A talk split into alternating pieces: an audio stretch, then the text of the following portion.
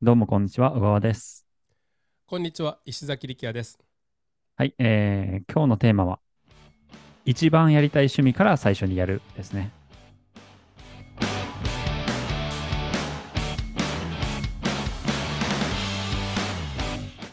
でもこれ、普通じゃないですか。 一番やりたい趣味から普通に最初にやりませんあのー、多分、一番やりたい趣味、若干、なんていうんですか、例えば近くにないとか、ああ、なるほど。そういうのがありますよね。うん。そう。で、その時迷うと思うんですよね。やりたいやつあるけど、近くにないとか。うん。そう。ちょっとお金高いとか、ああ、なるほど。あなるるとほど。思うんですよね。音楽系とかちょっあとるお金高いじゃないですか。高い高い高い。スキーも高い。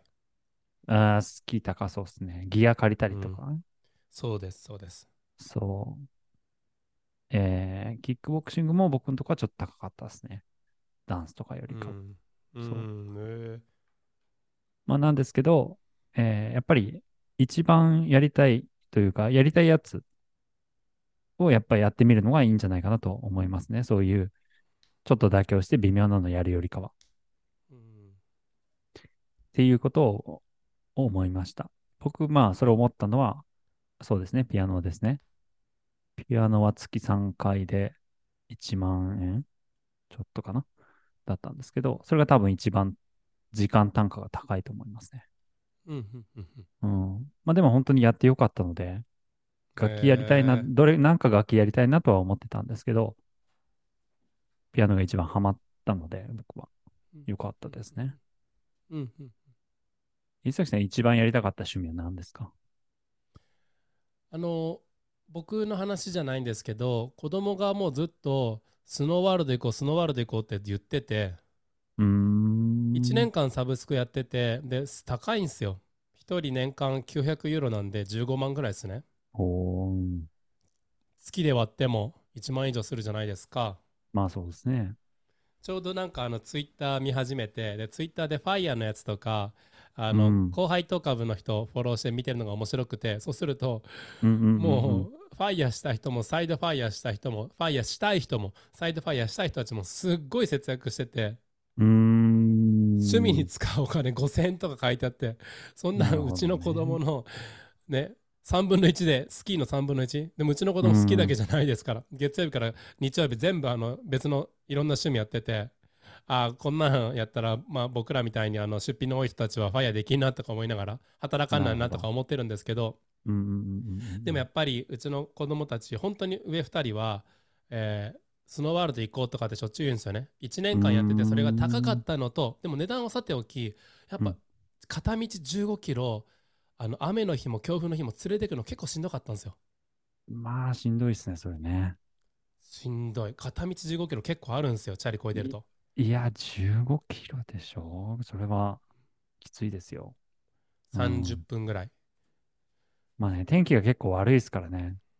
そうです晴れてたりねあったかかったらいいんですけども冬になってきたりするともうなんか真っ暗な時間から出てくるんですよねそれがもうや嫌なんですよねそう。なる真ほどっ暗の中帰ってくるんですよなるほどでもやっぱ、りうーん自分がこう父親やってる感あるいはなんか子供たちに貢献してる感が一番大きいのはやっぱスキーなんですよね。へえ。でこれはちょっと話またそれるんですけどあの、最近上の長男と話してても英語力、うん単語も含めて、もう僕の英語力抜かれてるんですよねそれ気づきました。ええ。であとは僕と息子一緒にススケボー始めて僕は何でも自分がうまいと思ってしまうタイプなんですけどこの前あの、うんうんうん息子の息子僕あの太ってるんでそういうスケボーとか無理なんじゃないかって勝手に僕あうんうんうのんバイアスで見てるんですけどこの前あの階段降りててスケボーで8段とか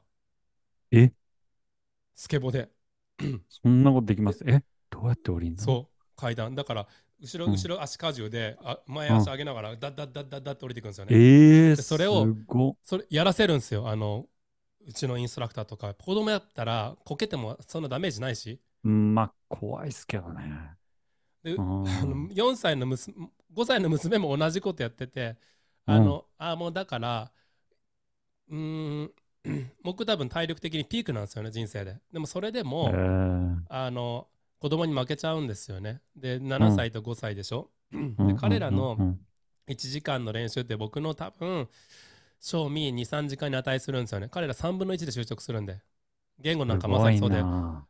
僕も大量の時間言語に投投下したけど、もうやっぱ子供に抜かされちゃってるんで、英語に関してはやっぱり。あ。へえ。子供 YouTube すごい見るのと、普段から会話ですごい使うので、なるほど、なるほど。語彙力も違うし、この前ヒュモンガスって言葉使ってて、僕らはヒュージとかビッグって使うんですけど、ヒュモンガスって言葉聞いたことないなとかって思いな がら、 まあ大きいって意味ですよね。でとでかいみたいな。うんうんうんうん。そういう YouTube からこ知った言葉だけじゃなくて、なるほど。つなげるセンテンスとかもやっぱり全然僕らよりもスムーズに出てるんですよね。へえ。それを思うともうこの人たちあもう息子と娘ずっとスノーワールド行きたいって言っててやっぱ好きスノーマが好きなんですよね。ううんうんうん。だうからーんい1年やっててしんどかったからやめてやめてとか1年サブスクをあああ、のそうなんですかレニューしレニューしなくて更新しなくて、うんうん。ほんでその間ずっと言ってるんですよあれスノボいかんのあれスキーいかんのみたいなでもそれ1回始めると1年縛りやしまたなるほど15キロまあ往復30キロ、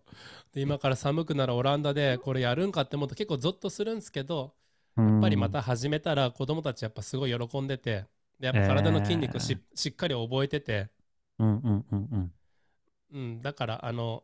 一番やりたい趣味から最初にやるっていうのはまさにそうですよね子供たちがもう好きやりたいってずっとやったからもうそれをやらせなるてほどね。でやりたいことやってるからやっぱすごい上達するんですよねでそれ見た時にうんうんうんまあ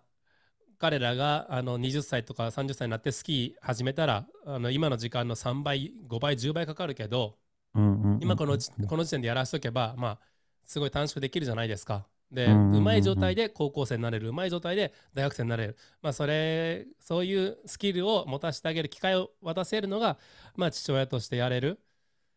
まあ、唯一のことかなと思って、なんかも